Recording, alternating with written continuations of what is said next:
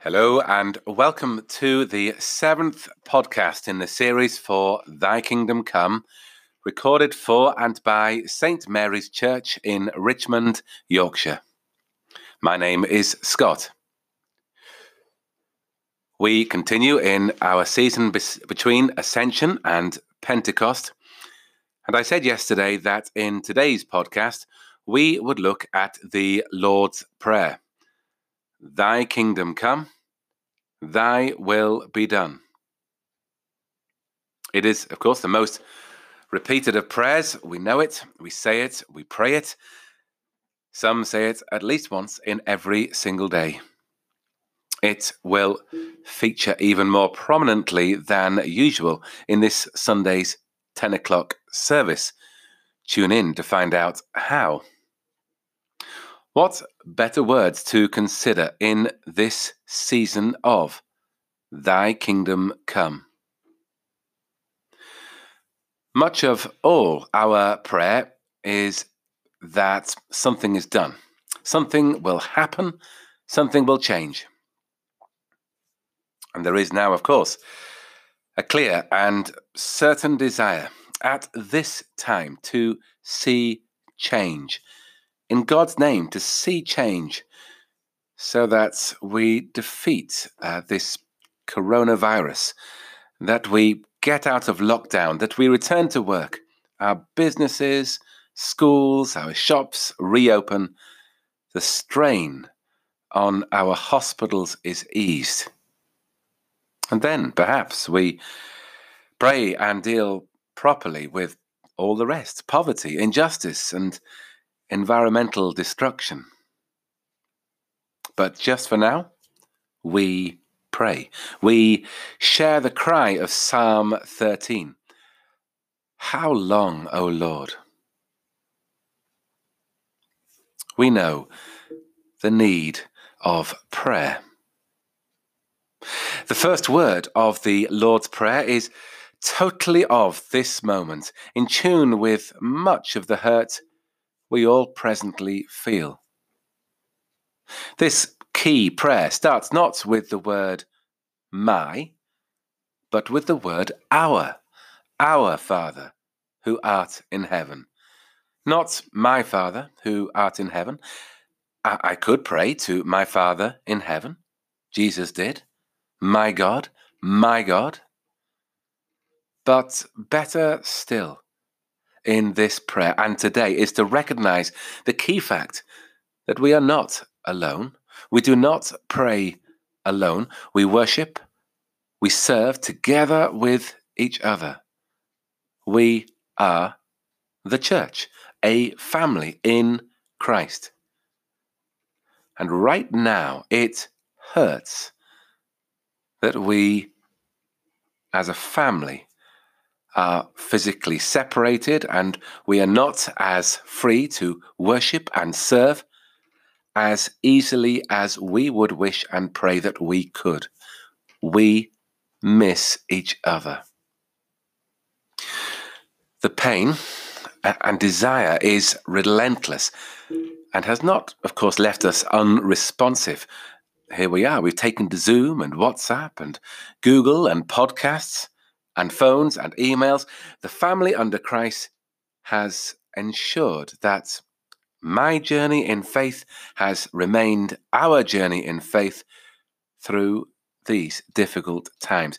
And we continue on. What else do we say in this prayer? Our Father in heaven, hallowed be your name. This, uh, if you like, completes the introduction part of the prayer, the identity of who we are praying to. Uh, a God, the one God in heaven. Even something as small as his name is hallowed, it's special. Even his name is special. My name is certainly not particularly unusual or special, certainly not hallowed. Um, indeed, it's not even the first one I was given. For about a day, I was James Scott Lunn, and that was until my Grandma met me and said I couldn't be called James Scott, as this was the name of her milkman, and so my names were swapped. Uh, my sons continue this Scottish link. The first is Alistair James. The second is James Andrew. The third is Andrew Benjamin. And the dog is Benjamin. Just Benjamin. A bit silly. And of course, God's name is more serious. It is the name of the hallowed God, and to him we address our prayer.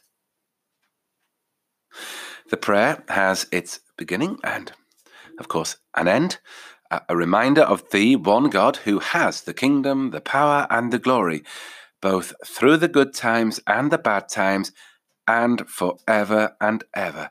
Amen. Let it be so. So, what about the bit in the middle? the filler for our sandwich, the prayer that we put before God, the request that we make.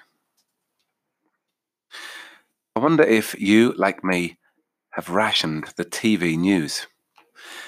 I'll watch it each day, but only for a short while, enough to get the main updates. But much of it is the same. There's the very real threat surrounding our world, and we are still confused about the way to get through it. It seems a long time since the news was made up of several different stories, finished off by the sport and then the weather and then the local news. Do you remember uh, the story last year of the Whaley Bridge Dam in Derbyshire? It was about to collapse, and six and a half thousand people needed to evacuate their homes. Frantic work was done to the dam, and the collapse was averted, although for a week it seemed touch and go. The consequences of the dam bursting and giving way would have been severe. Ask those six days ago in Michigan, in the USA, where a dam has burst, and 10,000 people have had to move out of their homes. Or the year before in Brazil, where 300 people died when they were overcome by water and mud following a dam collapse. Some have long enough memories to remember the damage caused by the dam buster raids deep into enemy Germany in World War II. Now think of our prayer, the prayer, the request in our Lord's Prayer Your kingdom come. In other words, your will be done. When I say these words, I sometimes imagine that I am in a deep gorge next to a tall and slender dam, behind which is a vast amount of water. What a brave prayer is mine, as day by day I pray, Bring it on, your kingdom come. Yesterday we heard the words of Psalm 24 Who can ascend the hill of the Lord? He who has clean hands and a pure heart. Not me, not you. And if my prayer is answered, if the kingdom of God were to enter my life in all its fullness and power and glory, how could I stand in the face of this bursting dam? I would surely be destroyed, for my hands are not clean and my heart is not pure. There is good news, however, in Psalm 130. Let, Lord, your ears be attentive to my cry for mercy. If you, O Lord, kept a record of sins, O Lord, who could stand? But with you there is forgiveness. Therefore you are feared. With you there is forgiveness. I wait for the Lord. My soul waits. And in his word I put my hope. This is where we find the completeness of the Lord's Prayer. For we pray, Your kingdom come.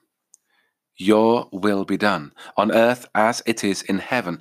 And we are compelled then, in the name of self preservation, to then pray, Give us this day our daily bread. And what is our daily bread? Forgive us, Lord. Forgive us our trespasses, as we also forgive those who trespass against us.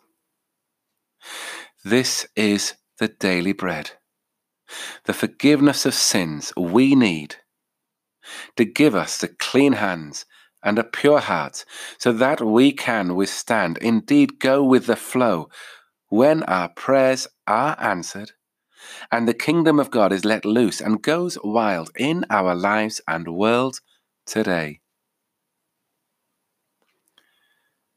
So, therefore, we ask in prayer for God's will to be done, but also humbly yet with confidence for the forgiveness of God. That prepares us for the answering of this key prayer, the root of all our prayers. God, your will be done. Today we pray, Your kingdom come, Your will be done. And so that we may be fully caught up with this answered prayer, we ask this day for our daily bread of the forgiveness of sins. May we, with grace, share this same gift of patience and kindness and forgiveness and love with all those who we meet this day and forevermore. Lord, your kingdom come, your will be done.